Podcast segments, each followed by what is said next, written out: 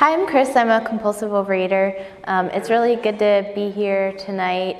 Uh, and yeah, I, I just appreciated the former speaker sharing about how serenity kind of comes and goes because I feel like that too. And just coming up here and not feeling like a fraud is a gift. So, um, but uh, yeah, so I guess I, I wanted to talk a little bit. Well, first of all, I've been in OA for nine years and I've been abstinent for a little over eight years. Um, I got abstinent on Thanksgiving Day um, eight years ago and uh, and so anything is possible, truly. Um, and uh, and then um, this year on Thanksgiving, I was driving home from the airport um, in the rain, and at at like nine o'clock at night.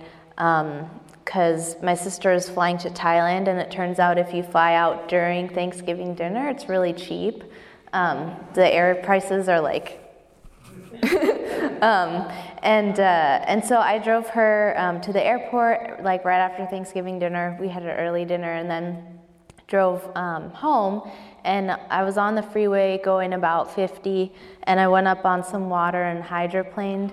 And um, my car, like I lost control of my car, and it veered off and then crashed into a guardrail, and then spun on the front and spun around and crashed into the guardrail again on the back and slowed to a stop around a blind corner. Um, and, uh, and thankfully, I didn't get hit by any other cars. Um, and I got out of the car, and like when you're in that type of like traumatic accident situation, you have all this adrenaline. Um, and so I got out of the car and I was just like, wow, I feel fine. And I was like, my car is probably going to be totaled. And then um, the next morning I woke up and I was like, I don't feel fine. And um, and uh, I just wanted to like share a little bit because I go to another meeting in another program, and I went there this morning, and um, there's this line in the script at the end, and the um, chairperson was like, "Do you want to read that paragraph?" Which was kind of weird because it was like usually that's like the chairperson reads it, so I that was like a God thing of like why would she randomly ask me to read this? Um, but she was like, hey, do you want to read that? And I was like, sure. And the, the, one of the lines in the paragraph says, our peace of mind does not depend on circumstances. Um, and that like really, like that's been on my mind a lot. Um, in the past six months, I've just been really struggling a lot with recovery. Um, I had a ton of transitions, like uh, I moved um, my sister and her boyfriend broke up, and we were all living together, so we moved out. Um, and I changed roles at my company and transitioned from working in the office to working at home. Um, I started a business that was like really time consuming on top of my other business and my job. Um, and, uh, and, and it just kind of was like a lot. And I kind of underestimated like how isolated you can get being someone who works from home. Um, because it was like the dream, like the dream to work from home. And I really appreciate it, but it is easy to get really isolated, especially when you're in a new neighborhood and you're an addict and you're like, I just don't know what meetings to go to, and I can't bother to look this up on the World Wide Web, and like all the meetings are really far away, um, even though it's like this meeting is like 10 minutes from my house. But um, anyway, so I got really isolated. I didn't go to as many meetings, and like, you know, what happens when you go to less meetings and you still need the same amount of meetings and you're like embarking on an entrepreneurial venture and maybe you need more meetings. And, um, and, and so like I just kind of like strayed away um, from OA and was like struggling a lot with my food, um, but like stayed abstinent, but just kind of like messy abstinence that's uncomfortable. Um, and it's been like a really humbling experience. And I think what I have realized over that time period, um, I'll, I'll, just back up and say uh, I, I came into OA um, and I and, and I'm in two other programs. And between all of them, I think I've worked the steps maybe like seven or eight times. Um, and uh, every time that I go through, I get like a deeper level of understanding about myself and my higher power. And one thing that I really struggle with a lot in my relationship with my higher power is kind of defaulting back to this idea that God is like punishing me. Um, and uh, and that's like just one of the challenges of my own spiritual experience and my journey in this program. Thanks. Um, and uh, and so like when I got into the car accident, um, like some people suggested, well, maybe you were just taking on too much and going way too fast, and God was trying to slow you down. Um, and like I was like maybe, but I had all this anger at my higher power. Like, why would you do that? Or like, why would you let that happen? Um, and uh, and um, and then I kind of realized like, oh yeah, step two talks about how we can like come up with our own concept of a higher power. It doesn't need to be like anything that anybody else says or anything from any particular religion. Um, it can just be like totally what works for you. And I realized like that doesn't work for me. Like I would just want God to tell me to slow down in my morning meditation, not like have me total my car and get all these injuries. So um, anyway, I was like, okay, that doesn't work for me, so I'll just like take what works for me and leave the rest. And um, and it's been a really interesting experience since then. Like I've been listening to podcasts and I've been going to more meetings and just like exposing myself to the message through other people, like God with skin on, and. Um, and uh, through like talking to my sponsor. Um, and I'm kind of in this like step one, two, three moment, just like around my entire life, like realizing that because the food isn't like when stuff is going on with my food, it's very rarely about the food. It's like about other stuff, like about my career or my finances or like my relationships with people or how I feel about myself or like kind of like the, the quality of my thinking and like the lies that I'm telling myself or that my disease is telling me that I'm believing. And that's like where the serenity gets disrupted is when I believe all that garbage that is going on in between my ears. Um, and, and so like I have to fill myself with a different message. Um, and the literature is a really great way to do that. There's um, the OA for Today book, the little white daily reader, and in the back there's like a, um, appendix or I don't know what to call it. It it's like has the page numbers of all these different topics so you can look up like step one, step two, step three, or like abstinence, serenity, whatever. Um, and sometimes, like when I'm feeling really antsy, I'll just go to the back of For Today and like pick a topic that I'm struggling with, um, and and like hear my higher power speak to me. And I've spent a lot of time in my recovery praying and a lot of time in my recovery resisting meditation. And I would still say I'm in that place, but I do feel more open. Like since the accident, um, I had like a lot of anger that I expressed to God, uh, like talking to people and then like writing letters to God, and just like a lot of anger to work through around that.